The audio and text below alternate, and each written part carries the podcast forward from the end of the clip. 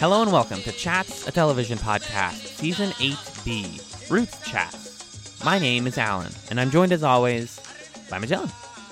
Hey. You know, man, I was just like looking out at my window because I got these new blinds, and I was thinking how nice it is. Just like the vibe where I'm in right now, where it's like it's very hot out. I got the fan cranking in the back. No one should be able to hear that though. And it's just like a nice summer day, and we're talking about a TV show. What's better than this? Guys being dudes, you know? Sometimes you just have to stop and appreciate what you have. That's all I'm saying. Yeah, that's nice. How's your environment at? How's my environment? Yeah, what's your recording environment like right now? Give me the vibe. Paint me a vibe picture. I don't know. I'm in my middle office room where my desk is and my mic is, and there's a lamp on. Is it like the Pixar lamp? Sort of a floor tall lamp, so not really. So it's I found a YouTube video the other day that's like the Pixar intro, but from the perspective of the letter I. I saw it. I saw that. It was pretty messed up. Yeah. I made a whole new YouTube playlist called No, I Hate It, and that's one of the videos in there. No, thank you. Dude, what else is in there? Yoshi Slow Down? Is that on YouTube? Because that belongs in there. Yeah, that's where I pulled it up. I showed Magellan yesterday, folks. Yoshi from the Mario games. If you just slowed that voice down, you realize that it's just a Japanese man doing like, oh, ah, ay, ay, ay, ay. And it's ghoulish. I love it. Yeah, that should go in there. The cover of Alexander Hamilton about Dr. Fauci that one guy from Pentatonix did is in that playlist. Just take my hit points away. You should put Hey Baby Girl in there. Just videos that suck basically sounds like the theme. Yeah. Okay. All right. I like that. I respect it a lot. Yeah. No, I hate it. Thanks, I hate it is also another alternative name. Mm-hmm. But regardless, I'm glad you're here because we have more Roots to talk about. Specifically, we're talking about the 2016 reboot of Roots. Reboot, remake, whatever you want to call it. It is a 4-episode miniseries that aired on the History Channel from May 30th to June 2nd, 2016, one a night. It's got all sorts of director and writer credits, many of whom are our famous folks. I think episode 2 is directed by Mario Van Peebles, like I mentioned last week. A lot of talent behind it, primarily a British and African cast, actually. But really cool, basically their attempt at like bringing Roots to a modern audience, to a younger audience, but also to the like prestige television era of people and what they call like the Black Lives Matter era. There's a lot of like advertising copy out there about like it's Roots for the Black Lives Matter era, and it's like, okay, you got it's you know, right before the election of 2016, it was a big turning point in America's history. And somebody thought it was a good idea to remake Roots. So I'm curious, Magellan, since we are going to be talking about the whole series, we don't really need to do summaries or any sort of credits. Just overall, what did you think about the Roots remake? I thought that it was incredible. I was floored. Multiple points throughout. It made me realize...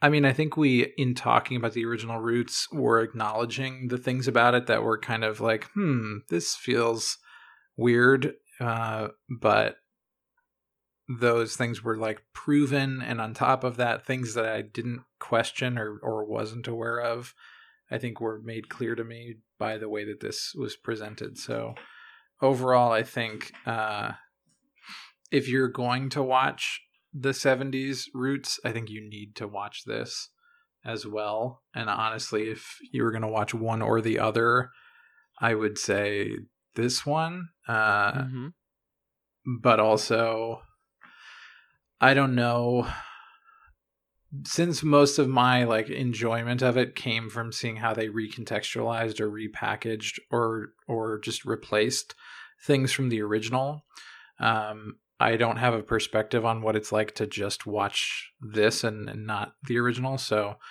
I can't really speak to the question of like, which one do you watch if you can only watch one, but I do think that this was like a much needed, update of Roots 1977. Yeah. That's a good point. Yeah.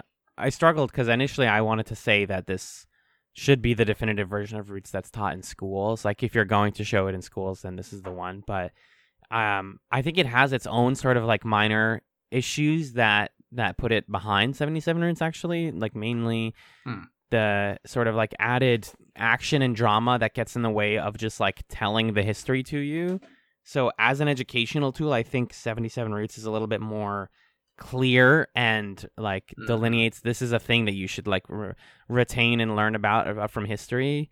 But overall, as a narrative and as a production, yeah, this one is miles beyond the original Roots. I think something that this made me realize, like you're saying about the original Roots, is that to a certain extent the original Roots is kind of detached from its characters, and definitely constantly has the perspective of like we are in the present looking back at the past, and it has moments where it like intellectualizes the history in ways that made it easier for us to talk about the history, I think, because you would have scenes where characters would sit around and be like, hey, so Revolutionary War is happening, huh? Or like, hey, so you guys want to invent sharecropping?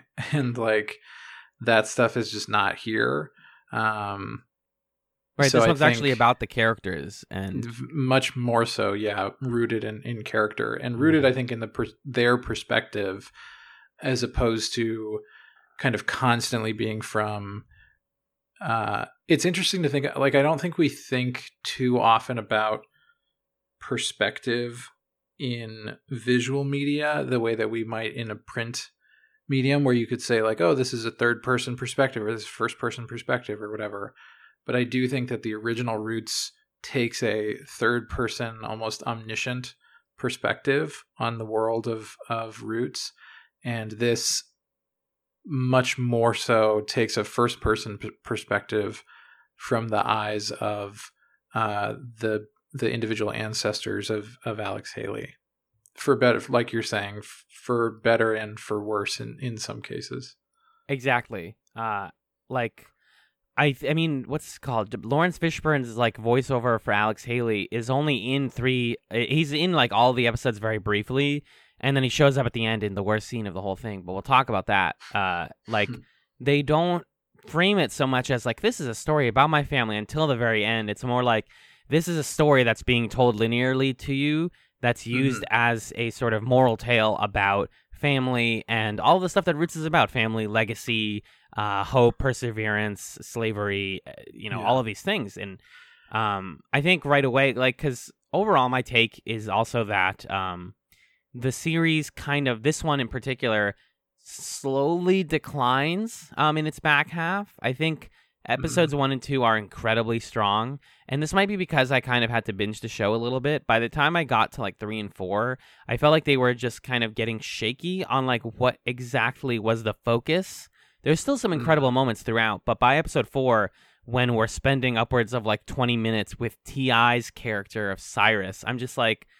what? Why is this still going on? Like, why am I still what is this anymore? I think, to the show's credit, a big reason, I agree that the first 2 episodes are much stronger than the second, than 3 and 4. But I think that's just true of original Roots as well. Like the story of Kunta Kinte and the story of Kizzy is much stronger than the story of Chicken George and Tom too, but I think we really liked Tom, and I think maybe a reason that partly this version of Roots kind of suffers in the back end is that it ends right with the end of the Civil War, whereas the original Roots gave us time immediately after the Civil War, and we actually got more time with Tom Harvey and his family. Yeah. So I think they're like, there's a lot of stuff more so from the back half that they just cut because it didn't fit with the story that they were telling. Mm-hmm. And so they had to invent more things, which I agree made it ultimately feel a little messier. But there was some stuff in there that was pretty cool. Yeah. I think we can start by sort of talking about the biggest differences between both this and like what I know about the book. Right out the gate, we spend about 45 minutes of the first episode with Kunta Kinte in the Gambia, in Africa, with different African characters, speaking their language, living in their culture, showing the beauty of their culture, before any European slavery is happening. Mm-hmm. And it's multifaceted. It's, an actually accurate, as I understand, an accurate portrayal of Juffure as a large city with ties to places like Timbuktu, which gets name-dropped as he talks about wanting to be educated at the university over in Timbuktu. Yeah, and that for me was a moment where I was like, oh my God, how did I not know that there was a university in Timbuktu? Why is this something that's a surprise to me? That there's like a college, like a university. Right, right. Sucks. Yeah. Yeah. He wanted to be educated, and his parents are interesting characters. His father has helped with slavers, I believe, as I understood it. Yeah. Something he certainly has a rivalry with these other guys who are capturing people and selling them into slavery, and it seems like maybe his father is doing the same for people from those other guys' tribes, but or to their societies, but I'm not sure. Yeah, like literally moments that are just single shots in 77 Roots become entire plot lines in this version. Like, it's fascinating, especially in these first two. I was like, they are dragging out what was like 20 minutes of the 7-episode series. And then by 3 and 4, I think part of what I disliked was that they were like zooming past stuff that had more time to breathe, because this one's only 4 episodes. But like, for example, the sort of framing of how Kunta gets taken into slavery being that it's other African men who capture him. And we did see that, like I said, as a brief shot in the original, but that they have specifically a sort of vendetta against Omoro is like, yeah, there's a whole plot line. There's a whole storyline with all these characters and like me and their life goals and all the stuff that they want that has nothing to do with with America. Yeah.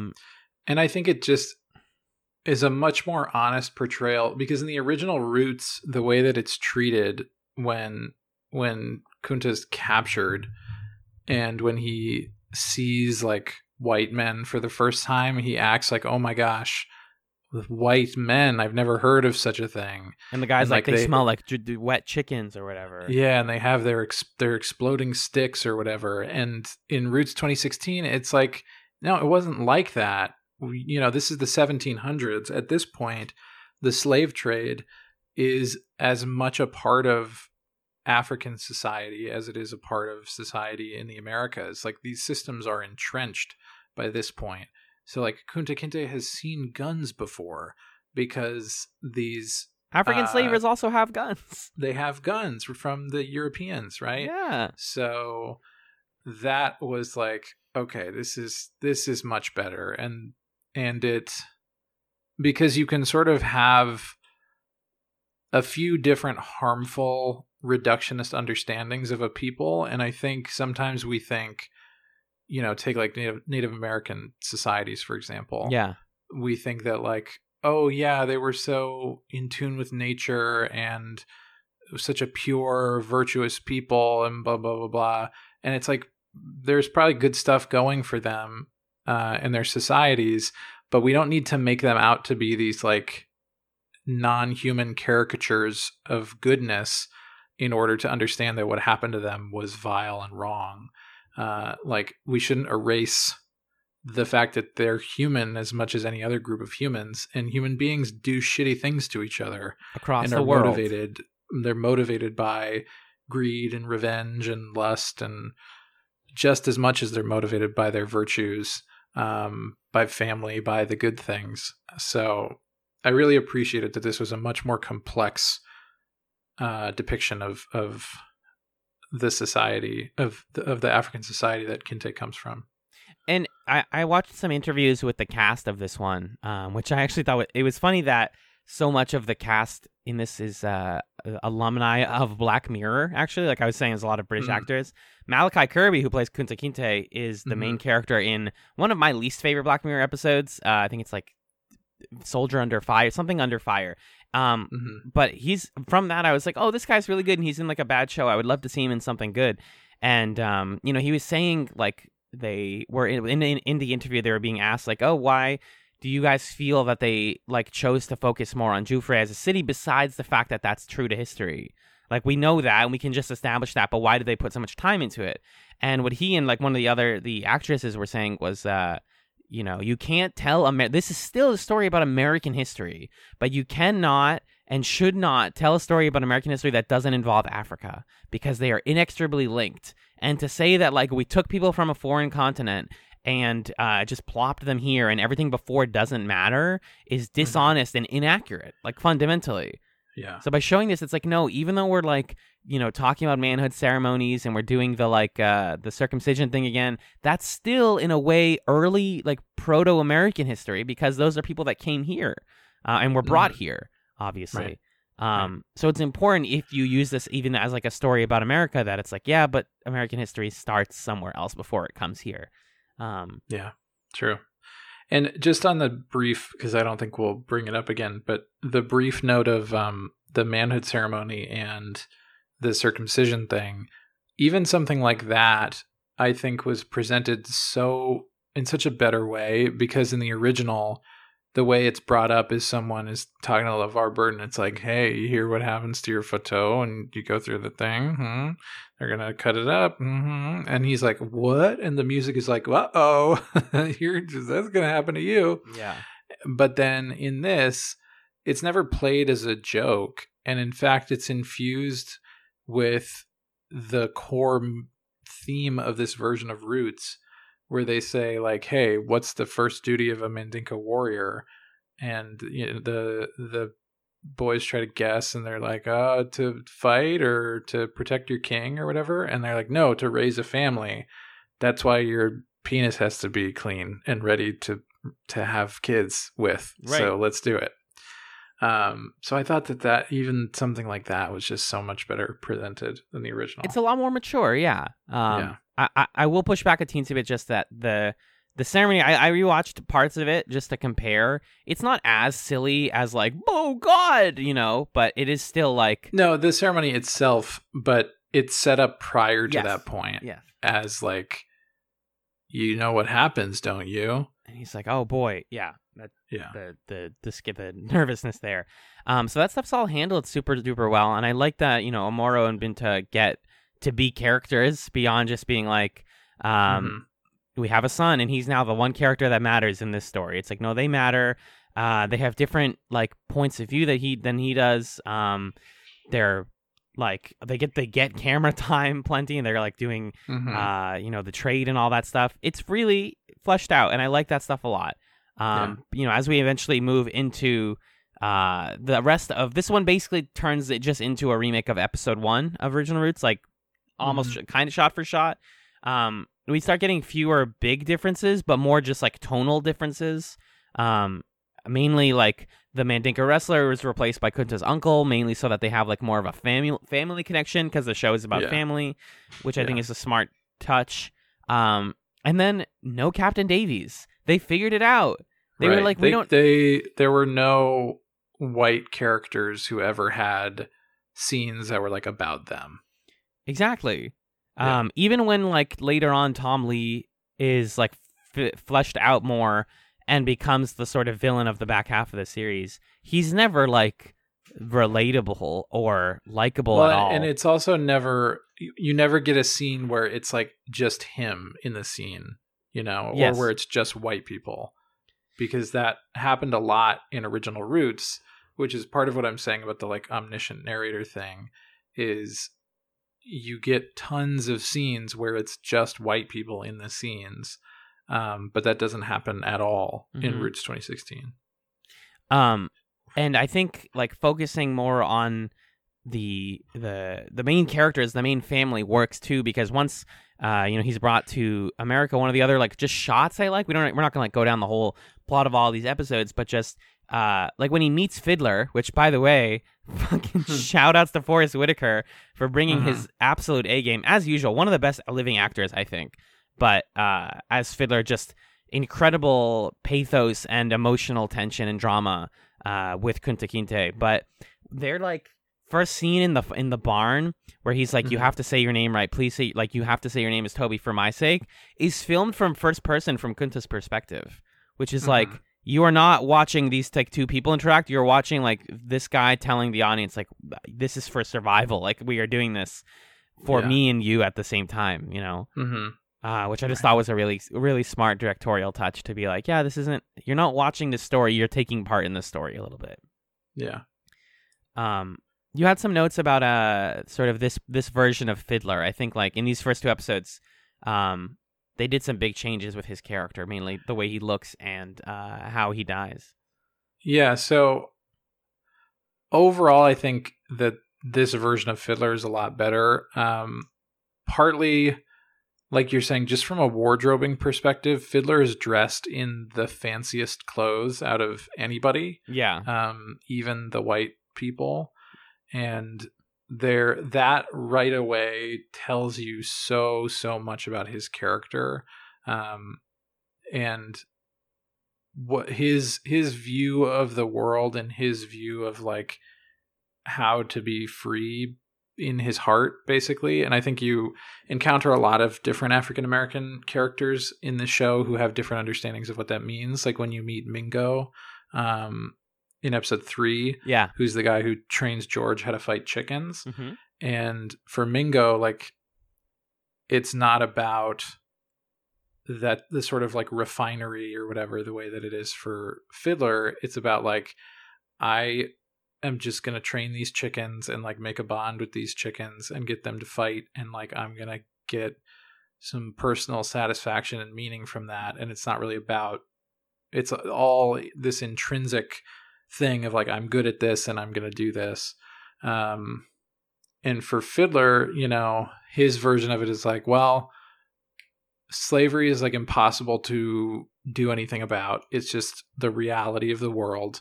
So I'm going to try to be as comfortable as possible within the bounds of slavery as I can be, by using my skill as a fiddler to do so.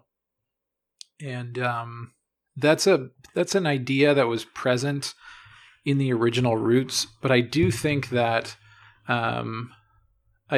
Forest Whitaker plays, I think it's written differently, but I also think that Forest Whitaker plays Fiddler with a lot more I don't know what the word is, but just sort of he. It's almost austerity. Or sort of reverence for the world, all of the African American characters in this are much more, I think, intelligent and more understanding of the system than they felt in the original, including Fiddler, who no negativity towards Louis Gossett Jr. Obviously, he's fantastic in that role, but Fiddler in this gets it more. He's not saying I don't talk about Africa anymore. I don't know what any of that stuff is. He's my name was Henry. I had a mother and I had a life before I knew that I was a slave. I'm not forgetting that. I understand that. And I want to help Kunta Kinte out, but I'm just trapped in the system. And it ultimately ends up being a much more tragic arc for him. Yeah.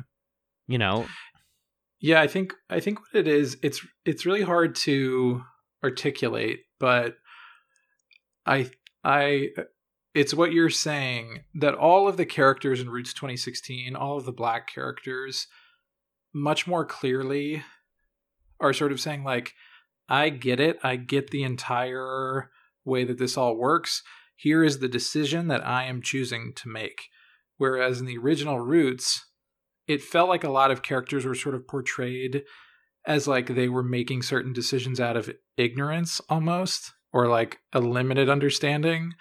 And so in the original Roots, it's kind of presented as Kunta Kinte is enlightening Fiddler or something. Oh, you don't understand what it means to be free here. Let me teach you my African ways, and now you'll get it. But in this version, much more so, Fiddler's like, I understand that I like what I'm doing. I understand the choice I'm making.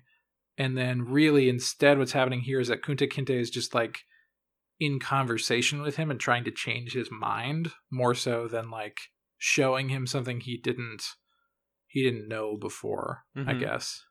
Yeah.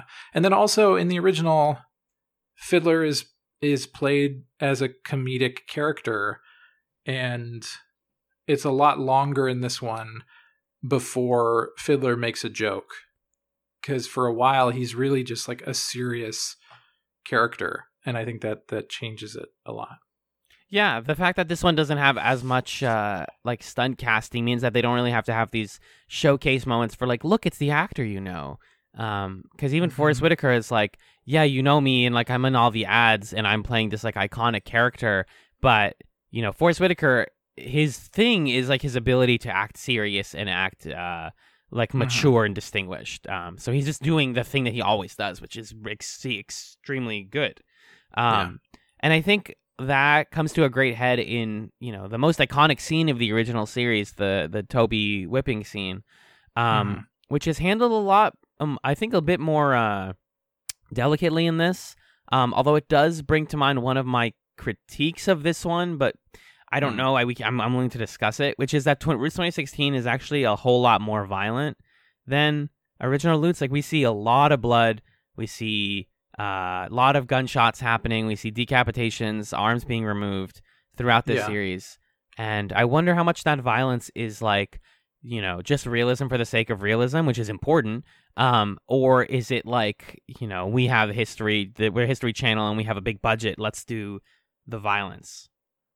I think it's much more the former than the latter. I think that they're saying basically like, I mean, it's definitely part of the conversation that they're having with the original Roots, where they're sort of saying like, okay, original Roots named certain things that were cruel, named certain acts of violence, sort of showed them to you, but did so in like kind of a safe way. Like, the way that the scene is shot where LeVar Burton is playing Kunta Kinte and he's being whipped, and ultimately he says that his name is Toby. I don't think, and I'd have to watch the scene again, but I don't think you ever see his back in that scene. If you do, it's very briefly, but yeah, that's totally, you almost that's a good point. Always see it from his looking at his face and over his shoulder that violence is happening.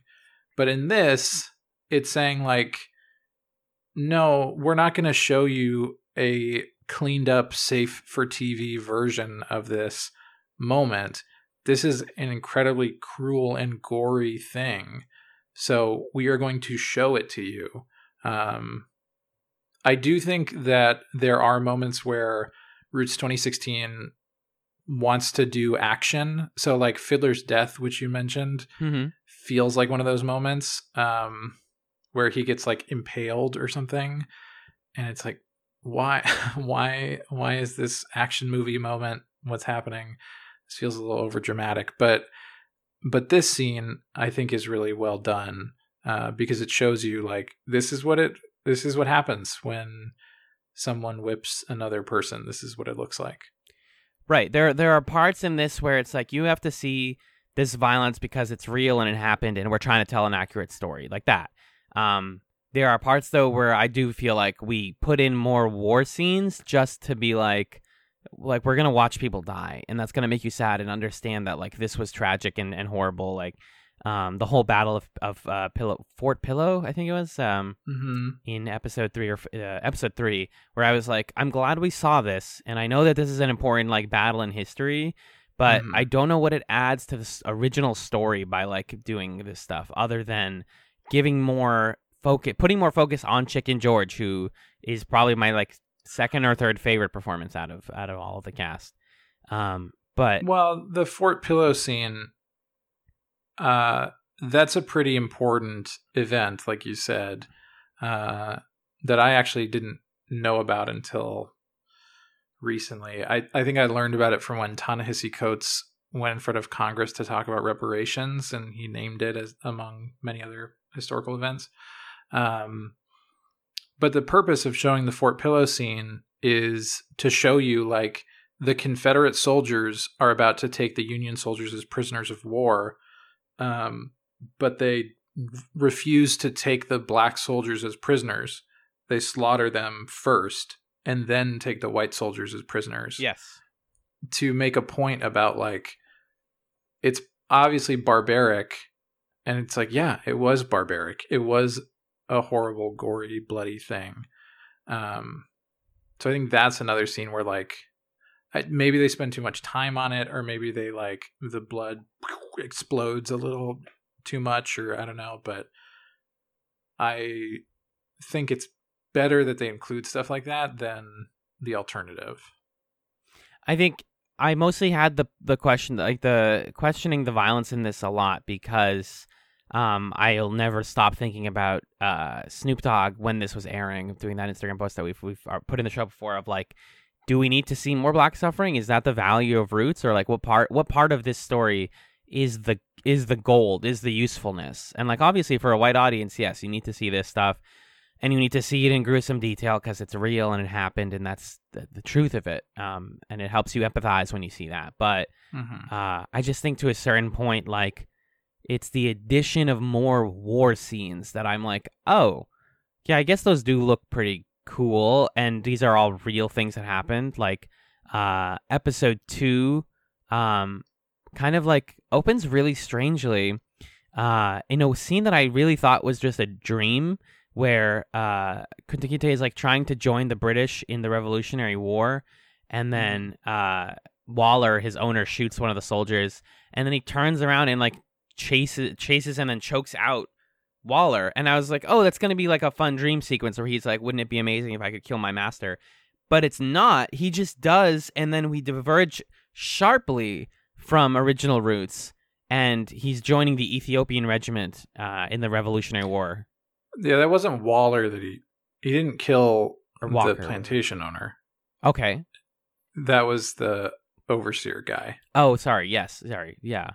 Who, like, was chasing him down. I think was the guy who whipped him in the other scene. Yes. I thought that was his owner, but the overseer. Right? But yeah, I also was like, oh, that actually happened. And then, yeah, they do add in that whole sequence where he's fighting with the British Army. It's so weird. It's weird. But I think it drives home a point that sort of was like a side note in the original Roots, because you have Kunta Kinte and Bell and Fiddler hanging out and saying, like, oh, these white people, they want liberty. That's so funny. Ha ha ha ha ha. Isn't that hypocritical? And this series does that in a way that's much more visceral, where it's like, no, see, Kunta Kinte and enslaved people don't necessarily, like, have any sort of loyalty to America as a place. In fact, they hate this place and would gladly fight Americans in the name of freedom. So I think it does a better job of sort of saying, like, the cause of the Revolutionary War that we're taught in school is, like, this great thing. It's not just this sort of, like, light hypocrisy. It's actively opposed to the freedom of African-American people. But the sequence itself, it's sort of like, okay, cool, we're fighting. That's what I mean. I'm not, like, unhappy that they included the sequence. I just think that the way that it's framed in the episode as, like, we're now here, and it's just kind of like he opens his eyes and now he's there.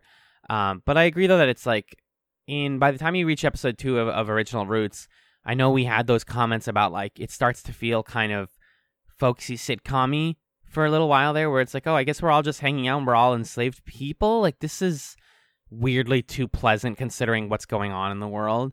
And so, yeah, I guess that's why, like, in this, they're saying, no, he goes on to fight. And he, like, has questions about the military and learns a lot from that separately.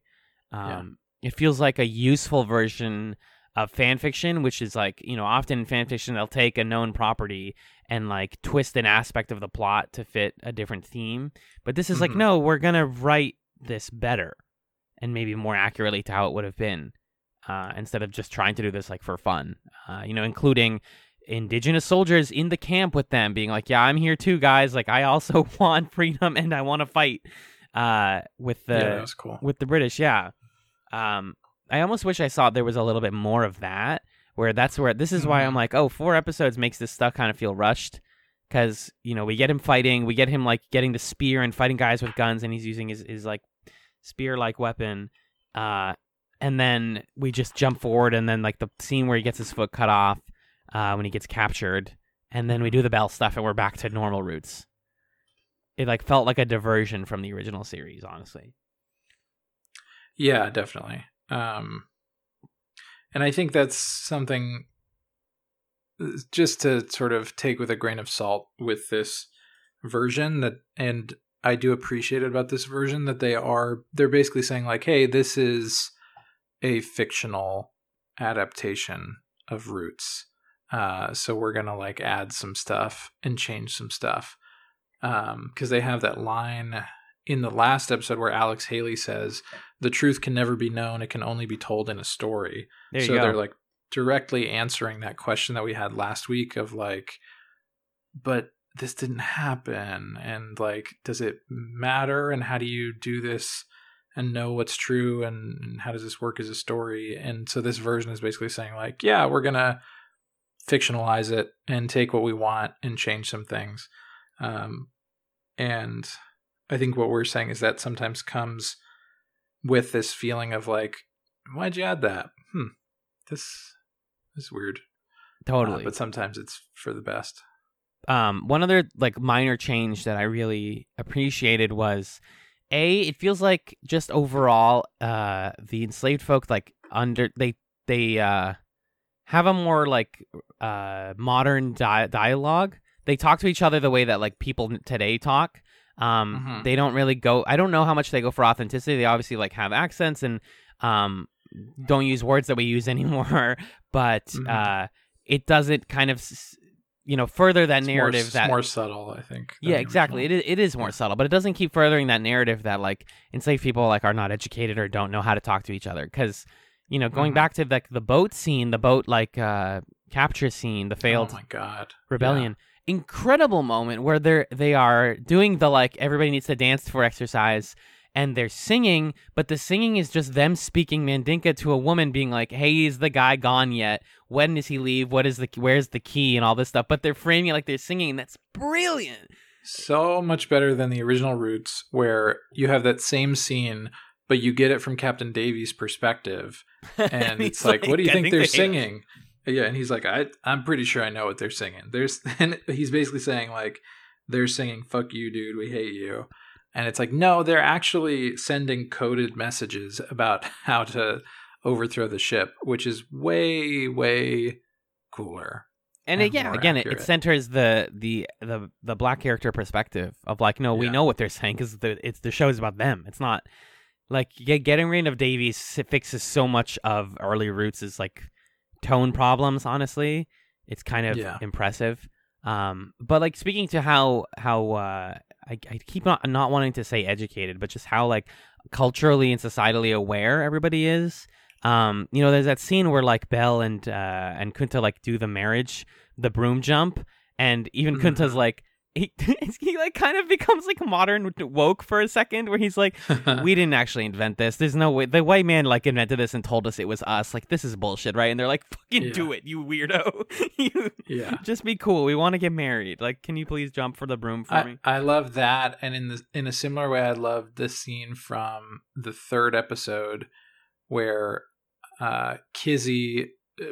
George introduces Kizzy to Matilda and her father, is a preacher, and he the preacher guy's basically like, hey, so your son George told me that you're a woman of faith, and Kizzy has kept at least some version of the Muslim faith of her father, which I think they also like do a much better job of more explicitly saying like, hey, the society that Kunta Kinte is from is a Muslim society, and he practices that faith, and they like do a better job of costuming based around that, and a better job of just, I don't know, having him talk about that than in the original Roots, which kind of the only way that you knew is because he said Allah instead of God, basically. But she's like, yeah, I have a different faith than you. And she basically tells the preacher, I'm not going to pray to a white man's God. And like, they ripped Exodus out of your Bibles, so you're preaching this like neutered version of Christianity. Right. So that whole scene, I was like, holy shit, this is awesome. Mm-hmm. That's so interesting, and not something that was broached by the original series. Yeah. And then the final like early parts of this remake thing that I was impressed with the change was giving more time and more agency, a lot more agency to Kizzy. 100%. 100%. Once she gets the Roots moment, once she gets carried up, we jump forward.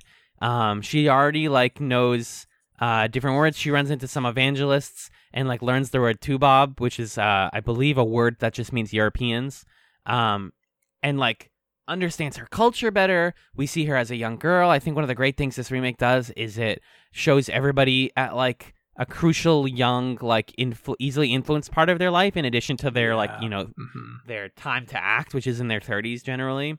They flesh out the Missy stuff, which was really, I like twinged a little bit at this stuff. I think it's important again to like show how much control Missy has over her, and to not just be like, they thought they were friends, but they weren't.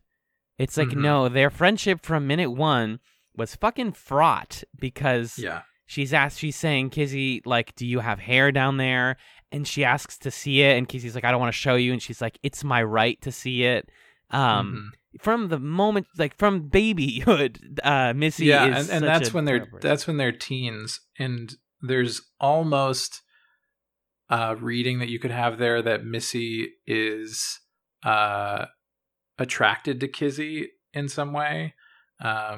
There's definitely a like, sexual fascination there. Yes. Yeah, she's like putting her hands all over her and like adjusting her dress and stuff, and trying to take a look at her genitals and all that. And I think the Missy characterization is far better, because in the original Roots, she's just this sort of like blank-faced. The best word, I don't like the word vapid, but it's the best word I can come up with for that characterization, right? Where it's just sort of like, oh yeah, I guess, huh? And she like in the original doesn't get that it's such a bad thing that she's teaching Kizzy to read and all this stuff. But here, Missy knows what she's doing. She knows the power that she has over Kizzy. She uses it all the time. Like sometimes she sort of sticks up for Kizzy when they're kids to like the other white girl who's like more explicitly racist, but she still, you know, sees herself as above Kizzy, even from the very, very first moment where Kizzy's bringing like lemonade to Kunta Kinte, and then Missy assumes that it's for her. Yeah, and she just takes it. Yep. And then she's like, hey, Kizzy, I spilled something on this dress, so I asked my mom if I could give it to you. So it just, I think this they did a better job of showing how like even from that early in childhood, you know, you want to imagine that them running through the fields together is this sort of innocent, like, look, kids aren't racist. They become racist as adults, but it's like, no, kids, she's racist by that point. She's learned racism. She becomes maybe more purposefully racist later. I don't know, but showing the characters as kids, I think, is a really important part of what this series is doing, to essentially say, like you said before, that from a very impressionable stage, everybody in this society learns what their place is before they are even fully aware that that's what they're learning. Exactly. Yeah. There's no like age where you suddenly develop racism. You're raised with it. It is really cursed, by the way. Sorry to change, to pivot. But the actress who plays Missy, her primary other credit, do you want to know what it is, Magellan? Sure. It's 2012's Dog with a Blog. Okay. So that's what she's known for before they were like, yeah, we should get her in here to play this sad racist girl. She's like the older sister or something in Dog with a Blog. I believe so, yeah. She's the top credit on Dog with a Blog. Higher than Dog. She did have kind of a Disney Channel look to her. I I know what you mean.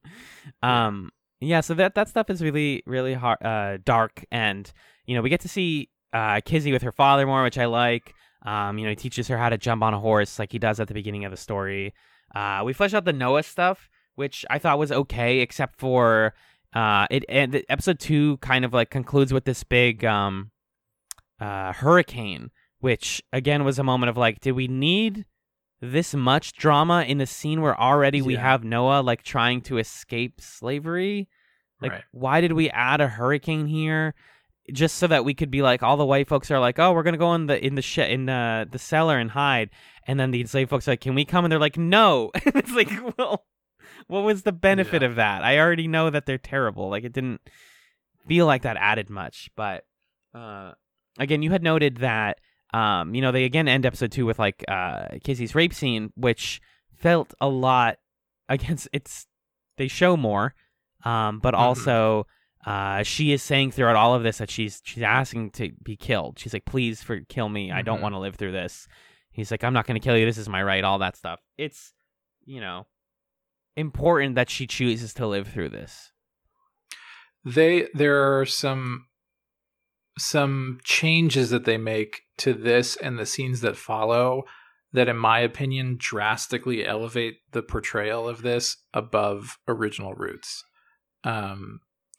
I think, first off, seeing how Kizzy, she like sets him on fire at first, and thinking about like, first of all, Kizzy is a character, like we were saying, when she's younger, it's not just that she knows a couple words in Mandinka, she can like fluently speak the language. It's not just that her father, you know, taught her to be strong.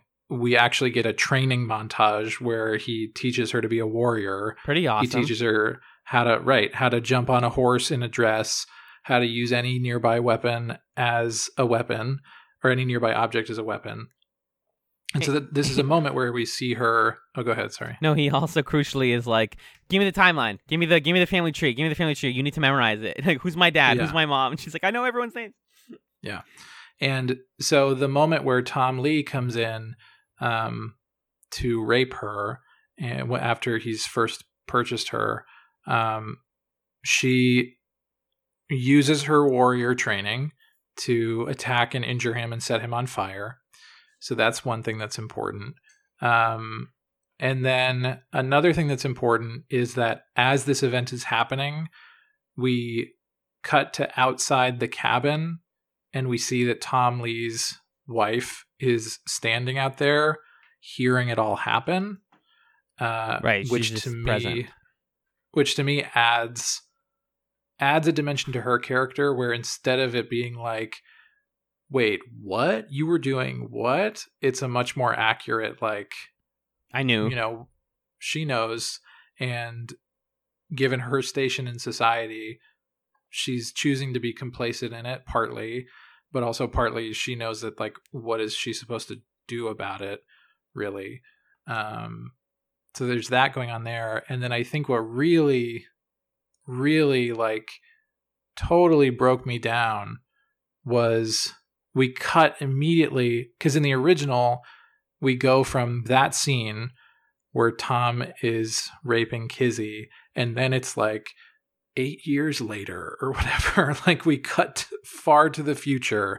Maybe it's like 16 years later or something. Like, we take a huge time jump. But this series is like, no, hold on. There's a lot of story that needs to be told along the way. And they cut immediately from that moment to the moment where Kizzy's giving birth, which to me was like really affecting. And we see her, you know, there's blood on her legs from giving birth. She doesn't even want to hold her child because she just doesn't know what she's feeling or how to feel. She's so angry and ashamed, and ultimately a decision that she almost makes is she goes to the river and she ties rocks to her waist and she begins to walk into the water mm-hmm. to drown herself and George together. And then she, you know, draws upon her father and what her father has told her to give her the strength to choose in the face of everything that has happened to her, choose to survive for the sake of her family. And what an incredibly important and powerful moment that is for Kizzy, that is robbed from her in the original Roots, the moment where she chooses to survive. Like, that's the most important thing that every single one of the characters in Roots does, is say, in the face of all of this cruelty, I'm going to keep going. For the sake of my family, right? For the sake of my family, I am going to choose to survive. So that scene to me was like probably the best scene in the whole Roots 2016. Yeah, I think. Well, yeah, because I think, just the choice to give Kizzy all of this agency and all of this like emotional trauma that is understandable and believable and important and ties into everything else it's like the biggest improvement, because obviously like the stuff in episode 1 is the stuff you put on a poster where it's like, we figured out how to tell the story of Kunta Kinte, and it's like, yeah, but we, the viewer, and most people who actually watched the original know that that's not all of Roots. There's like entire other family, like generations that in some cases, like in the case of Kizzy, were mostly just conversations where Leslie Uggam sits in bed with another man and talks about like freedom. Yeah. And right. No, it's actually really important that we show all of her life and why she is the way she is and why she passes down all these values to George, because it's not just like, you know, like explaining exactly why her father's history matters to her son is so much better than like, him being like, you know, whatever, dad's like an African guy that we don't talk about and he's been far away now and that doesn't matter. Mm-hmm. Like grounding them in their history, which is really great. Yeah. And ultimately, I'm happy that she got to do the Roots thing. She got to hold her kid up to the side because she didn't get to do that in the original. And I was like, thank you for doing that. Yeah. And everyone gets to do it in this. Mm-hmm. And they're all framed a little bit differently, which I like. Mm-hmm. Now, this is where I think Roots starts to like get kind of comfortable with its characters and its drama. I think, you know, in the story of Chicken George, getting more Mingo is fantastic because he almost felt like a C-tier character in the original. Mm-hmm. Getting to watch him talk to George, explain why you need to be good at fighting, why he too understands his position in life and how sad he is because of this, of his lot in life. And I think it adds some weight to, like I felt a lot more tense about George becoming a part of the whole cockfighting thing in this version than I did in the original, because in the original we kind of join already in progress. Chicken George is like this great cockfighter trainer guy, and he's you know, charismatic and he's got his cool hat and all this stuff. And in this version, you see him as a kid taken from his mom to this event where he's like, oh my God, this is where I belong. I'm so intoxicated by like the masculinity of this thing, to the point that he fucks over Mingo actively, which is not a choice that he made on purpose in the original Roots. It was just sort of like Tom was like, oh, you're actually better than this. But in this, he's like, no, I've been training a different rooster behind Mingo's back to fight with. So yeah, I think that like it makes George shittier, which also makes his redemption, I think, more powerful as a result. Yeah, and it helps that Regé Jean Page, the actor who plays George, is A, extremely hot, and B, like I have to say it. I'm sorry, guys. He's a gorgeous, gorgeous man. He like. We get the right age period of time for him. Like, we focus on him as a young teenager, as a mid-20-something figuring things out. We don't just jump to, like, the actor playing Chicken George being like, and now I'm, like, a wholesome, fun dad. And it's like, no, that, like, he grew into that and experienced a lot of hardship to get there. It definitely, I mean, across the board, I think they cast younger than in the original. Yep. But I think for George especially, it's the right choice, because in the original, he definitely felt cast to look like, you're saying, like the dad age George, or like the old man age George. Right. So in this version, when you see George as like an old dad, when he comes back from England after 20 years, you're like, he doesn't look that old. Yeah, the aging thing, that's one of the other, my other negatives of this is like, they still haven't, they like aging makeup has gone much, much better than it did in the 70s, especially because Roots had like a pretty low budget. It's still not perfect. They do their best. And I'd rather this than like replacing the actor, obviously, because then it's like, who is that again? Like you just lose track of them. And I think it's better ultimately, like, if the choice is either young George old guy aged down or young guy aged up, yeah. Right. I'd rather young guy aged up. 100%. That fits for George better. He's a young-looking guy also. He's like fresh-faced and very energetic and effusive. But, you know, I don't have as many notes on this one. Speaking of, like, adding violence where I didn't think we needed it, I did not want to see this many cockfights. There's, like, 4 cockfights. The whole time I was just like, how are these like CGI roosters? How did you do this without hurting animals? Yeah, you get in big trouble if you do stuff like that. It's just a lot of like that stuff. And then so Tom Lee kind of becomes a central antagonist of episodes 3 and 4. I think this guy plays him pretty well as like just despicable. I think this is another role that's much better that they cast him younger. Yes, because it makes less sense that like 17-year-old George is like, this 40-year-old like shitty white farmer is my best friend, and it's like, no, he's what? Why? Whereas if they're like 5 or 10 years apart, you're like, okay, I see the friendship kind of in your mind forming. He gets into a duel with a guy because his whole plot line in this is about how he wants money because he's poor and Irish, and people are racist also against the Irish. And so he feels this equivalency of like, yeah, all these enslaved people are mine, and like I'm put upon too. I deserve to be rich because everyone makes fun of me and they're terrible to me. He fights a duel, and George is very invested in this because he gets offered to be his second, and also if Tom dies, he's going to be, sold to someone else. His whole family is. They do this duel scene, which, again, so violent, so unnecessarily. Yeah, this felt pretty gratuitously violent. Other guy gets his mouth shot off, and you're like, that's great. And then they fight with sabers, which I didn't know was actually a thing. Like, if nobody dies to the gunshots, then they switch to swords. Which, yeah, I didn't know the taking turns thing was a thing either. Did you also only know how duels work from Hamilton? There's many years difference. I'm sure the rules changed, or one of these is less accurate. I don't know. We get the Nat Turner stuff very briefly. I was kind of like surprised. I forgot that was going to come, where everyone is like afraid of Nat Turner's rebellion. But also things that I was happily surprised by. In this, Chicken George knows that he's Tom's son. He figures it out himself. Yeah, he figures it out very quickly. It's not framed as like, what? Oh my God, I'm going to kill him. It's like, no, I've known for a very long time, actually. By the time his mom like gets ready to tell him, he's like, I've known for so long.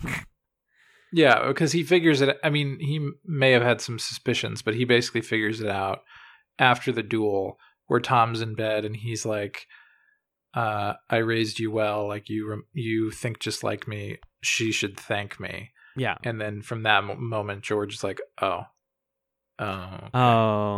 yeah, exactly. Yeah. It's funny, though, because in episode 4, when Tom Lee comes back after all this stuff, he's the only person who gets the aging makeup like really good, where he goes from 30 years old to 11,000 years old. He's like, yeah. But that's, you know, what being an awful person and committing mortal sins every minute of your life does to you. Is it ages you real bad. Right. Yeah. Something else just related to Tom Lee that I think was better handled also is episode 3 opens on Tom again in bed with Kizzy after having raped her. Yeah. And because the original Roots basically says Tom Lee... or Tom Harvey in that kid, or whatever his name was, Tom something, does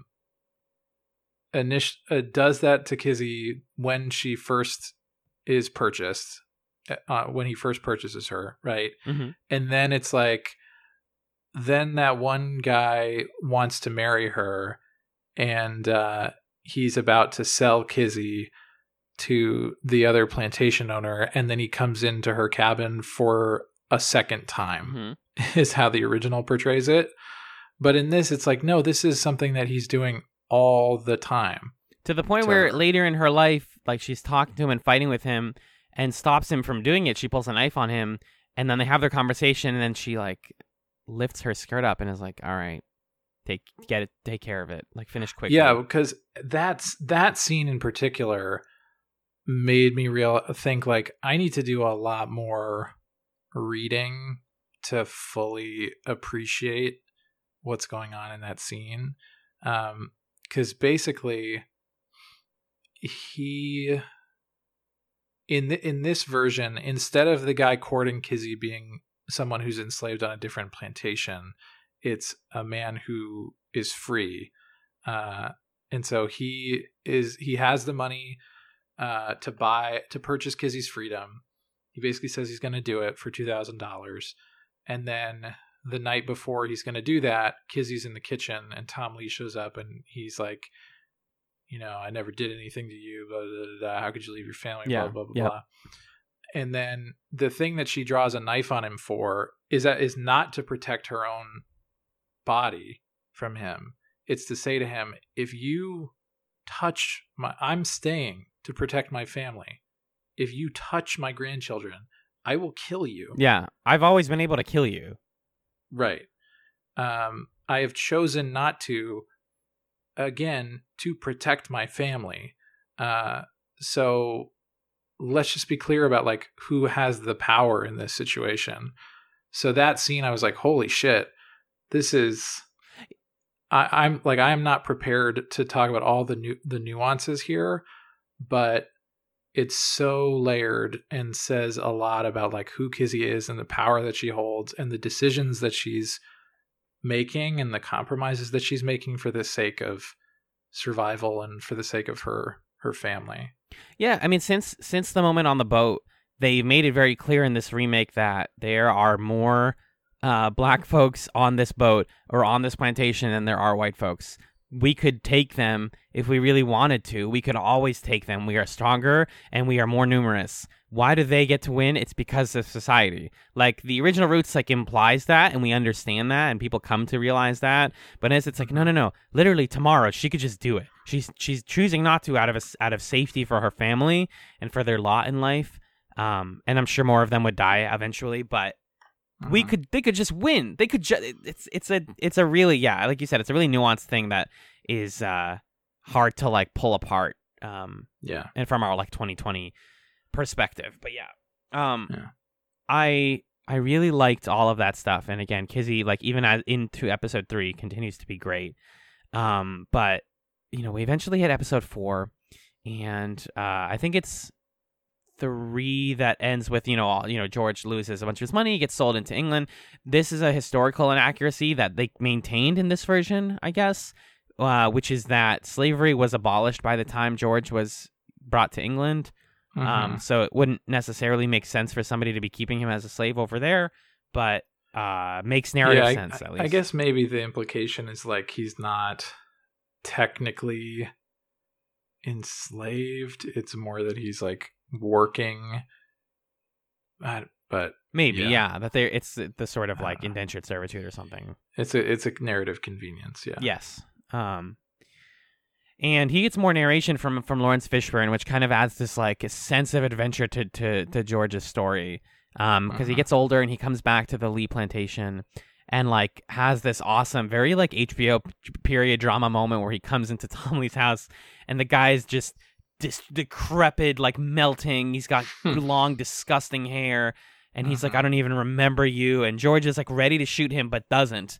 And it's like, you ruined my life and you lied about everything. You deserve, you know, sit in the coffin that you made for yourself. And he meets Tom, who's pretty good. Doesn't really get a lot of time for characterization because the story still is focusing on George a lot, even in episode 4. But I like that, you know, they imply that George actually had a lot of kids. One of the ones, the one who is Tom's brother in the original, Lewis, was said that he was sold off at this point. He's one of the kids that they're like, oh, he got sold off. We couldn't afford to keep everyone, which I think is a cool. That's one of the things. That's one of the reasons why the Tom stuff doesn't get a lot of focus in this. Is it's like, well, who's he going to like bounce his ideas off of? You know, it's going to be his dad and his mom basically, and his wife. Mm-hmm.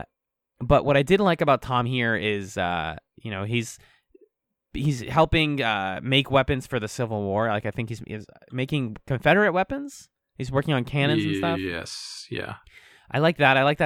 Again, another ding for unnecessary violence. The cannon exploding, and they're like, "Oh, this is a dangerous war that we're entering into." People are hanging out with each other. I like that Irene is part Cherokee. That was a nice little touch there. It's like, okay, once again, Native American people did exist and were also often enslaved. Then here's where I'm like, okay, Roots, maybe it's time to wrap it up. When he is around his adventures, Chicken George meets a man named Cyrus, who was played by rapper T.I. And this is the one moment where I felt like they were doing stunt casting like the original Roots. Yeah. Because he wasn't in the original, he's super not in the book, and he doesn't do anything useful in this. And yet he gets to be in the final montage of like, here's all my friends and family. Yeah. And he's playing it like very silly. This episode 4 features two big diversions. One is the character of Cyrus, who just is there to like be with George during the war. The other one, which I did actually think was badass, was Anna Paquin plays Nancy Holt, who we find out throughout this episode is a Pinkerton.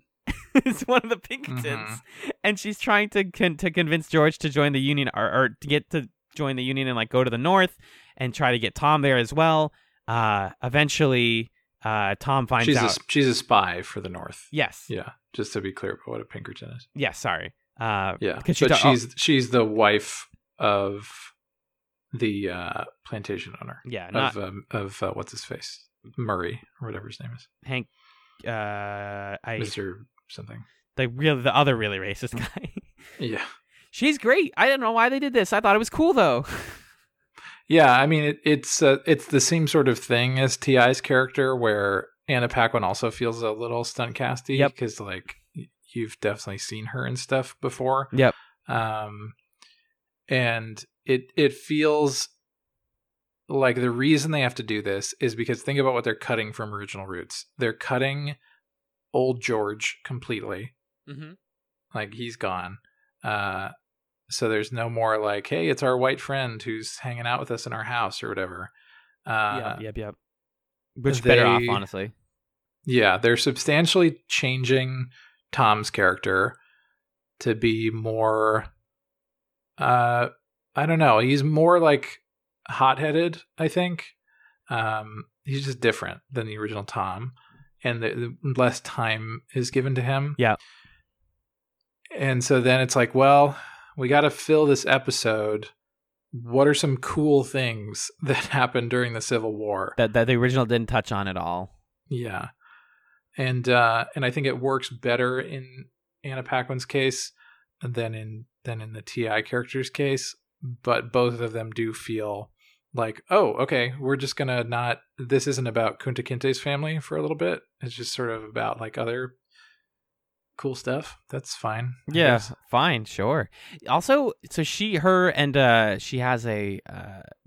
enslaved president for herself named Jerusalem. Another bit of stunt casting just for me and people who watched 8 Mile when they were kids. That's Mekhi Phifer, who's just in this movie.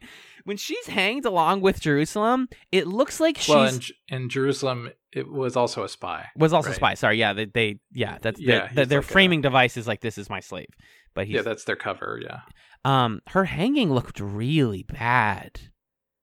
It looked like I'm sorry, this is like a weird thing to criticize, but the effect looked like they had Anna Paquin spin around and like, we'll just add the rope. It's weird. We don't need to get into it, but I just saw that. And I was like, this show, its effects are pretty good. The blood looks a little bad sometimes. Like it's too bright and neon-y. It also does feel fucked up that the hanging that they linger on the most is the hanging of a white woman. Yep. There are many, many times in Roots 2016 where you see an African American person hanging from a tree in a way that could be a part of what you're saying about, like, is this trauma porn, basically? Right. But also that was genuinely something that was done to that white people did to intimidate enslaved people and scare them from running away or resisting or whatever. So, you know, but it does feel strange that you see, like, over the course of the show, 12 different African-American people hanged, but the one hanging where it's like, let's watch this person die, and see all these people watching it at once is this white lady. And it's like, what? White people too? Even the spies? Come on. Yeah. Yeah, it's like there's even heads on pikes. Like, the violence in the show sometimes works because it's like, yeah, you need to. They're intimidating the enslaved, and they are making a point. And it's like it almost falls into the background for so much of the series because this is a country soaked in its own blood, right? But here it's like, this is the moment she got caught. Oh no! And she, like, shoots the rope or shoots Jerusalem so that he doesn't suffer, and then is hanged herself. It's a lot. And then George cuts Cyrus's arm off for no particular reason. Like, it's because his arm is, like, infected. But, like, in terms of, like, why did we include this? I don't really know, other than the war is fucked up. I actually think that scene serves a purpose to speak to what's different about original Roots versus this Roots. Because when this scene happened, I started writing out this idea, which is, if we think about this notion of perspective and, like, ultimately from what perspective is the story told, in original Roots, all of the African words and the stories, it feels very perfunctory at times, the way that characters, like, recite them to each other. And they're like, remember the, you know, Kambi Belongo, remember the African with half a foot. And everyone's like, yeah, I remember. And you basically see all these characters hand off these details generation by generation out of this sense of duty of, like, got to make sure that we maintain the stories so that Alex Haley can hear them one day. So it sometimes feels like the way the story is being told, the purpose of doing that is just so that those ideas make it to the present, which is part of the purpose. But the other part of the purpose, and I think something that this version does really well, is, like, holding on to those things keeps you alive. Right. And so in this scene,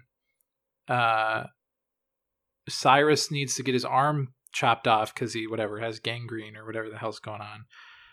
And when they're talking about it, George comforts him by telling him stories about Kunta Kinte. And then Cyrus is like, hey, you know, my mom actually used to have this prayer that she would pray for me, and I want to do that right now.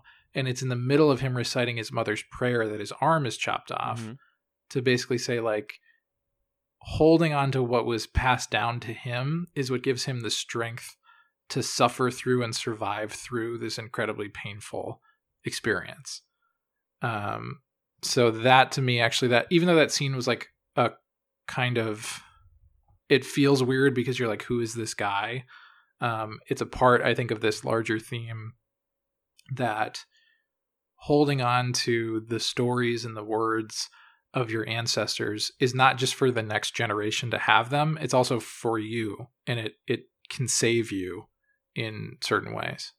Exactly. Yeah. And that, like, when Tom is being, when George is naming Tom, and he's like, yeah, I'll name him after you, Master Lee. Like, that's fine with me. And then it's a big deal that Kizzy is like, your name meant something. Like, Kunta Kinte took whips repeatedly just to keep his name. Like, you need to preserve that, or else they take everything from us. Yeah, and that's, like, not in the original, I don't think, her objection. And that's such an important objection. It also makes you think about, George is named after Tom's dad, I think. I think so. And in a way, Kizzy is also, like, really upset with herself in the way that things played out with her son, where like he was taken from her the instant that he was born, named immediately without her input, and now to see her son willingly be like, yeah, sure, whatever. To her, it's like, you don't understand how hard my father fought for this thing, how devastating it was to me when this was taken from me. I almost killed myself and you. Like, take this more seriously. Yeah. That was a really, really cool moment that just wasn't in the original, but obviously, you know, it makes sense that she would feel that way. Yeah, exactly. Exactly. Yeah. Oh, man. Roots, baby. You can just sit in it for a sec. Yeah. I want to talk more about George and the Civil War, or Civil War stuff. We talked about how it's pretty violent. We talked about him cutting Cyrus's arm off and how important that stuff is. There's a moment where they're being chased by bushwhackers, which you explain what that is exactly? Because I was a little unclear. I actually don't know. Yeah. I think it was like, even though you guys like won the war, we still like chased down, extra legally chased down. Yeah, that's what it seemed like. Bushwhacking was a form of guerrilla warfare. So yeah, it seems like it's basically former Confederates taking it upon themselves to attack African-American people as like a form of retaliation. Makes sense. It's awful, but makes sense. Yeah. And since we don't have old George and we don't have this like brilliant heist of the final episode of Roots, instead, once they get back, it's really silly that Cyrus gets back to the farm and he's like, I have one question for you guys. Who is Kunta Kinte? I just thought that was really silly. I mean, his whole character is just like, feels kind of extraneous. But eventually George comes back and he's like, I wanted you to work a hard couple of days there while I got fucked around. And the other son, whose name I think Frederick is his name, is like, I don't care that you guys are free. My dad says you guys can be sharecropping. Like, it basically like interrupts the original sharecropping scene from 77 Roots to be like, no, I want to do slavery still. And then they're like, no, that's terrible. And he's like, I have a gun. And then Chicken George is like, I have a gun. And shoots him in the fucking face and he dies. Delicious. You love to see it. This is different than like the joy of we tied a white man to a tree and like reveled in his suffering for a brief minute and then let him like kind of escape eventually on his own while we go to a different town. Yeah. Yeah. In this, it's like, no, like sometimes revenge is earned. Like, this is a self-defense sort of moment. It's not nearly as sort of goofy and fantastical as the end of the original Roots, which is something I think we had serious problems with. Yeah, absolutely. Yeah. And then Roots zooms out a little bit. Actually, Tom does the Roots thing for his kid. And he's like, is this how you do it? Is this the right time? And they're like, isn't as many stars in the evening. I liked that a lot, that he's like, it's not, I got the wrong night. Should we do it again later? And they're like, just fucking hold your baby up. Do the Roots thing. We cut to Lawrence Fishburne as Alex Haley in a really beautiful set that I would love to write in someday, with like a nice typewriter. It's a nice room. Gorgeous room. And he's talking about legacy and how history is stories. And just before the series ends, Kunta Kinte puts his arm on Alex Haley's shoulder, and then Kizzy does it. What? It wasn't Kunta Kinte. It was Tom. Well, the order of operations. George. It's but they go. Do they go backwards order? They go back. They go backwards. Yeah. But yeah, all of the different main members of the cast like approach Haley as ghosts and are like, "Great job, thank you for doing." Like, they don't say anything, but it's just like, "Oh, thank you for writing our story."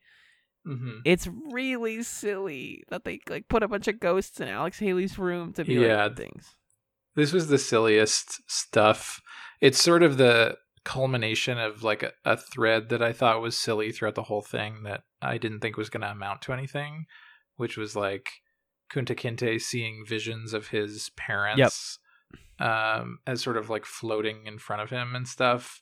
I just thought that I don't know. That was the most that it looked like, okay, this is the History Channel, which is sort of like a network that doesn't normally have the budget for big original things like this. kind of stretching beyond their means and doing something dorky. And then, yeah, this ending is like, come on. I get it. Like, I got it. I watched it, you guys. I understood it. I get that you're using famous photos and you're putting these characters in front of it. Like, look, there's real people in the photos. Mm-hmm. I'm with it, but also it just didn't do it for me. Yeah. I that's exactly how I felt. It's just like, you had it. You were pretty subtle about all of it, and then you just kind of whiffed the ending a little bit. I read one review of this series before finishing it that was like, it's really great and like recontextualizes Roots in a smart way. Not a big fan of the ending though, but nobody's watched it yet because I got an early screener and I can't talk about it. And I was like, what do they mean the ending? Like, what? And I saw it and I was like, oh, like I knew this was kind of, knew something stupid was coming. I see. Yeah. But I mean, hey, Lawrence Fishburne would make a really good Alex Haley. He's got the right like build. That was great casting. I thought he was great. Mm-hmm. Yeah. And his voice is fantastic, obviously. Mm-hmm. But yeah, that's Roots 2016. Mm-hmm. It's a great miniseries, a great version of a classic that's important to the history of television. I'm surprised more people didn't talk about it when it came out. You know, I was online in 2016. I didn't hear a single person. I didn't know about this existing until we started covering Roots. So yeah, maybe because it was the History Channel, maybe it didn't get a lot of press. Who's to say? Yeah, and I think it's, you know, maybe it works the opposite way nowadays, where when the original Roots aired and you only have so many networks, and it's like, oh, let's air it on consecutive nights and make an event of it. I feel like nowadays, if you do that, then it's like a blink and you miss it kind of moment, where if it's only on TV for 4 nights, you're not going to generate a lot of buzz in that time. And then, yeah, History Channel, like who's watching the History Channel? Exactly. Yeah. Yeah. But shout outs to Hulu, I guess, for providing it today. Mm-hmm. I'm glad I watched it. I think, again, like if you are going to show Roots, this is as my sort of concluding point about Roots, the franchise. What is your watch order for kids, for people who are watching it for the first time? Well, I think it's a matter of like, what's your goal? How much you want to watch. Yeah. So I would sort of say like, if you want to experience Roots, it's sort of like, I would say just watch the first episode of 2016. Mm-hmm. If you're like, what's the tightest, smallest package of Roots to kind of get what it is. Then the next thing I would say is like, watch all of 2016. And then the next thing I would say is if you want to commit to it, really you should watch 77 first and then watch 2016 to get what they're doing. And also I think that, like we were saying, Route 77 purposefully like explains some historical context that's not explained in 2016. And the broader perspective, I think, is problematic in the sense that it like gives a lot of time to white people. Yes. But it also shows you the ways that white people justified slavery through religion or through pseudoscience, the ways in which white supremacy was enshrined both in legal and extra legal means, and those sort of like historical themes and concepts that we talked about a lot in our coverage of 77. That's not here in Roots 2016, because Roots 2016 is this much more characterful story about family and about survival, and about trauma and, you know, and resilience and those things. So I would say there's still merit to watching 77, but I wouldn't recommend watching 77 alone. Yeah, now there's a version that handles it, almost everything in there, much better. I think the way that I've been able to reconcile it is Route 77 is a 101 college course where you're like, oh, the Civil War worked like this, like, oh, there was this and that, and Route 16 is a 201 of the same, or like a higher level of the same course. Yeah. It's like, you're getting this again, but we assume you know the basics of it, and now we're giving you the, like, more interesting, more realistic portrayal. Mm-hmm. Like a middle school class into a college class, even something like that.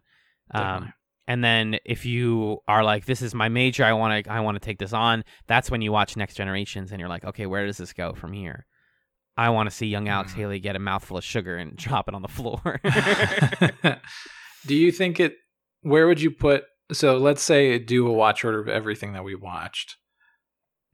Would you recommend that people watch 2016 after everything that we saw, in between Roots and Roots the Next Generation? Or, like, what do you think? I think you do 77, then you do 16, and then if you like it, you do TNGs.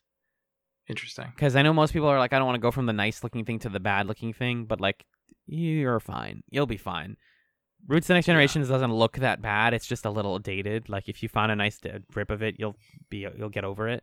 It's really well written and covers a lot of important history.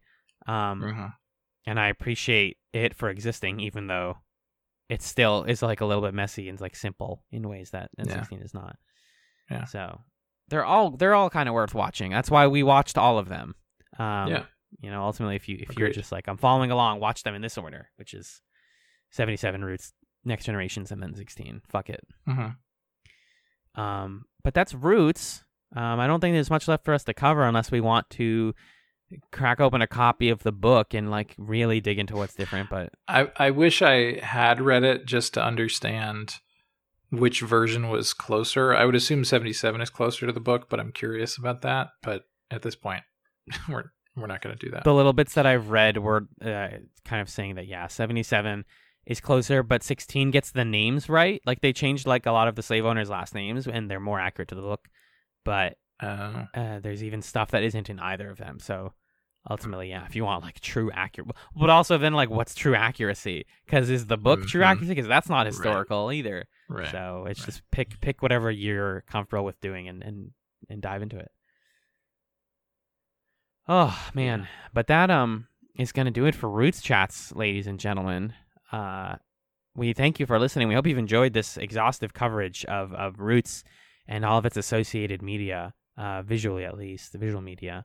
We are going to be moving on, though.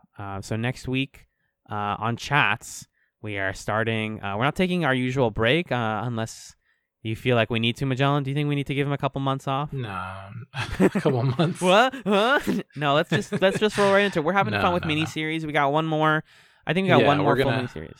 Yeah, we're going to round out our season 8, our summer of miniseries, summer school, if you want to say. It's actually back to school season almost. So anyway, with a third historical sort of miniseries.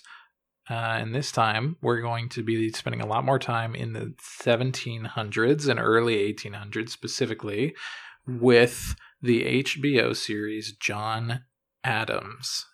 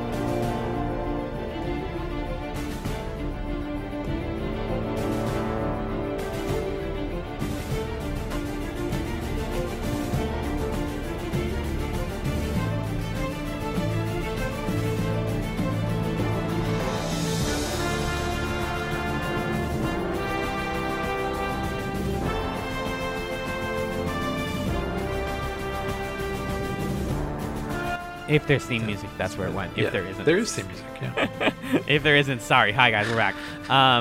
It's 7 episodes. It stars Paul Giamatti. It aired in 2008. And it also has Laura Linney as Abigail Adams.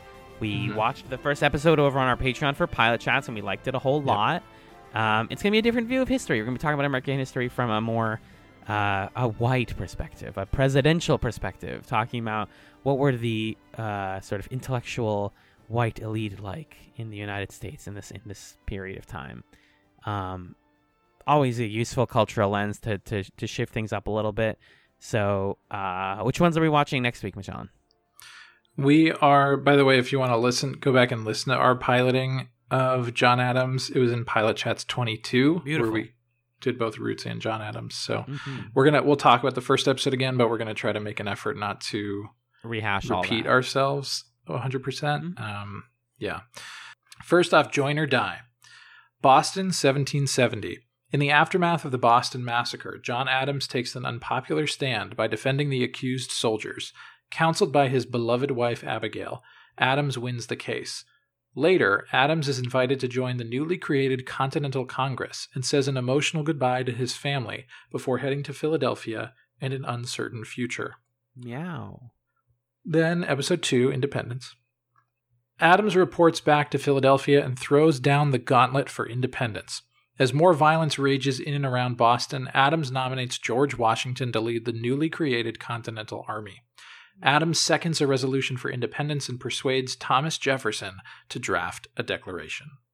Oh. So, yeah, those are the descriptions from HBO Max. That's probably where we're going to watch it, but I believe it was also on Amazon Prime, maybe. I can check that for you. Could be other places, but I know for sure it's on HBO if people want to check it out. It's not TV. It's HBO. Yeah, HBO. HBO. It is not on Amazon Prime in the U.S. at least. Okay. I believe the DVDs are pretty cheap. DVDs are pretty cheap on this one if people want to just watch along with it. It's good. I promise you it's good. At least the first episode. I can't promise anything beyond that one. Mm-hmm. Let's take it to the plug zone, Magellan, shall we? Let's do it. Cool. Can you do this one because I did it last week? Sure. So if you'd like to get in touch with the show, there are a couple options for doing that. Whatever is best for you.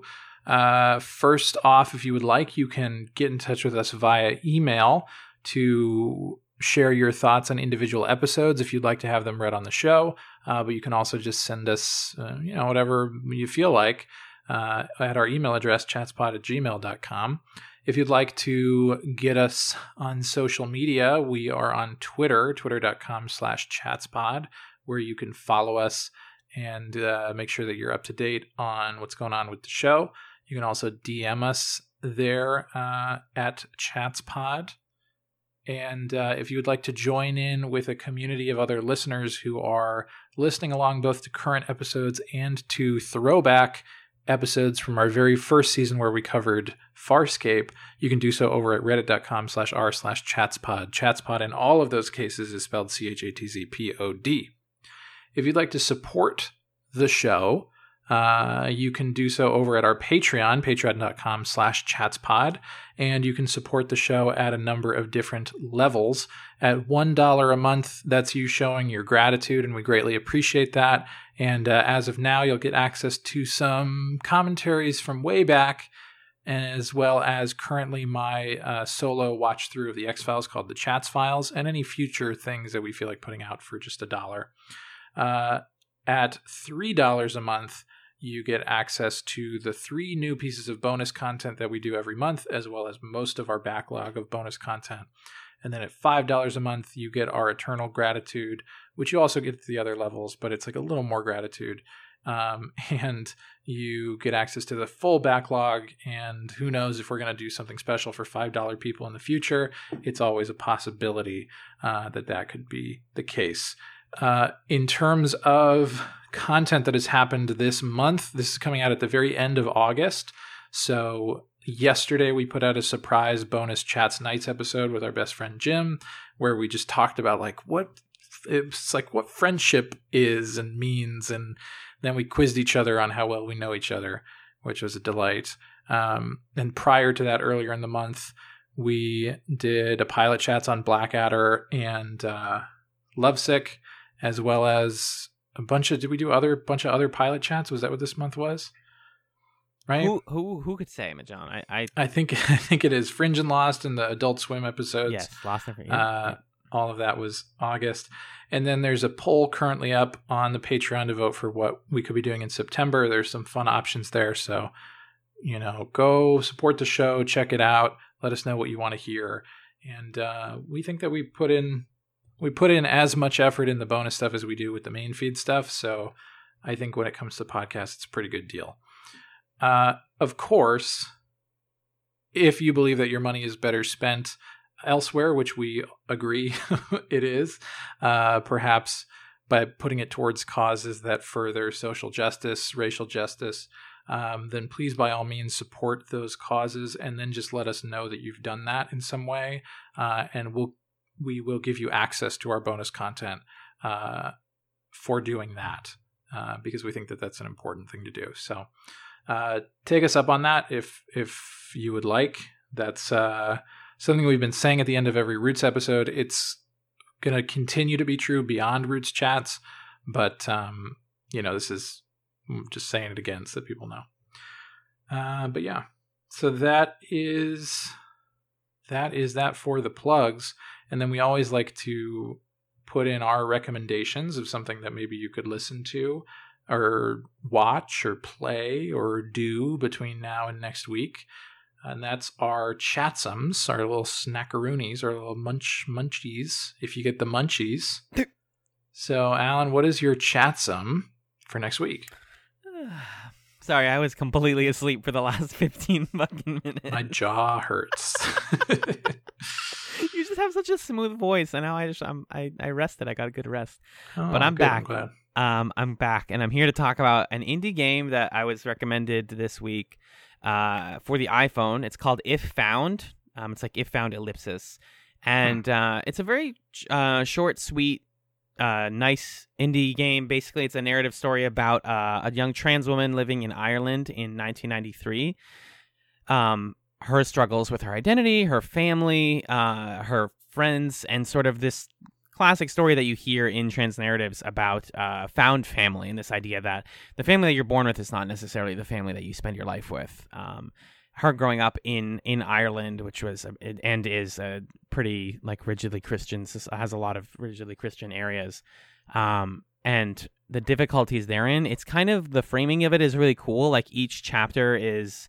There's like a broader narrative device that I'm not going to spoil for like why you're looking at it, but then it's zoomed in as like, here's her journal that she keeps every night, and it's like, here's what happened in my journal, and then we zoom in on each part of the journal and her little drawings, and like they become scenes, and it's really gorgeous. It is also a pretty useful like history of Ireland in the 90s, because whenever they mention like terminology or characters say things to each other that like an English speaking audience wouldn't understand, they like translate the Gaelic for you and like have little citations that are like, here's what that word means and how it's used and how it's pronounced. So both as a historical device and also just a really nice narrative about trans family and that struggle. You should check it out. It's worth it. It's like $2 or something. It's called If Found. What about you, Magellan? I have two chatsums for this week. The first is for a book that has gotten a lot of buzz as of late, and I just want to sort of give my support for it. I, in a professional development session, or prior to a professional development session earlier this week, we were asked, the teachers at my school, to read a chapter from Ibram X. Kendi's book, How to Be an Anti-Racist. And it's a book that I've had for a bit and haven't read yet, but the chapter that I read was, it really opened my brain up quite a bit, just to like, essentially the chapter that we had to read was a chapter where he defines the word activist. Mm-hmm. And what he says is like, an activist is somebody who has a record of making change happen. Oh. And so he's like, if you like march in these protests, or you make a sign, or you whatever, you like say certain things, or you act a certain way or whatever, that's all well and good. But if you do not have a record of pushing for and making happen like changes in policy or actual meaningful change in people's lives, like lived change, then you can't call yourself an activist. As a way of sort of challenging people to call themselves to action in a way that, we might become complacent with other forms of action that he also draws this distinction between, like, there's a difference between demonstrating and protesting. So that chapter alone was, like, really eye-opening for me. And I would imagine that the rest of the book is as well. So I'd recommend it just on that, the merit of that chapter alone. And then that's How to Be an Anti-Racist by Ibram X. Kendi. The other recommendation that I have is something that I was thinking of because it's something that I use to start every school year. And it actually relates to the historical content of one of the Roots 2016 episodes, which is that Battle of Fort Pillow that we were talking about, where Confederate soldiers refused the surrender of African-American Union soldiers and slaughtered them. The Fort Pillow Massacre is what it's called. Those Confederate forces were led by a man named Nathan Bedford Forrest, I believe, who also became involved in the Ku Klux Klan. I think was like a grand wizard of the Ku Klux Klan or something following the Civil War. I might be mixing people who have similar names, but I'm pretty sure that's the case. And there's this episode of the history podcast, The Memory Palace, called Notes on an Imagined Plaque, where the narrator of the podcast essentially invites you to imagine.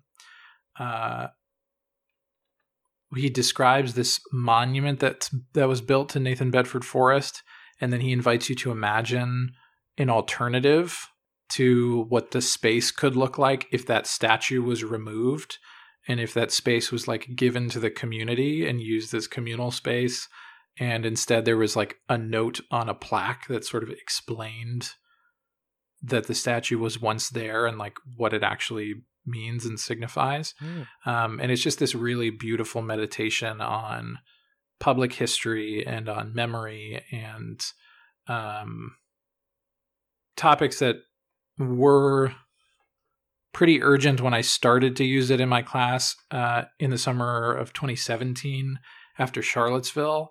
And then again, are newly urgent with the context of monuments being taken down or being debated over again in the summer of 2020. So I think Notes on an Imagined Plaque is a really great episode of the Memory Palace that is always sort of like a anchor for me when I'm starting the school year and thinking about like, you know, what are my goals? What am I trying to, what stories do I want me and my students to learn and to tell this year?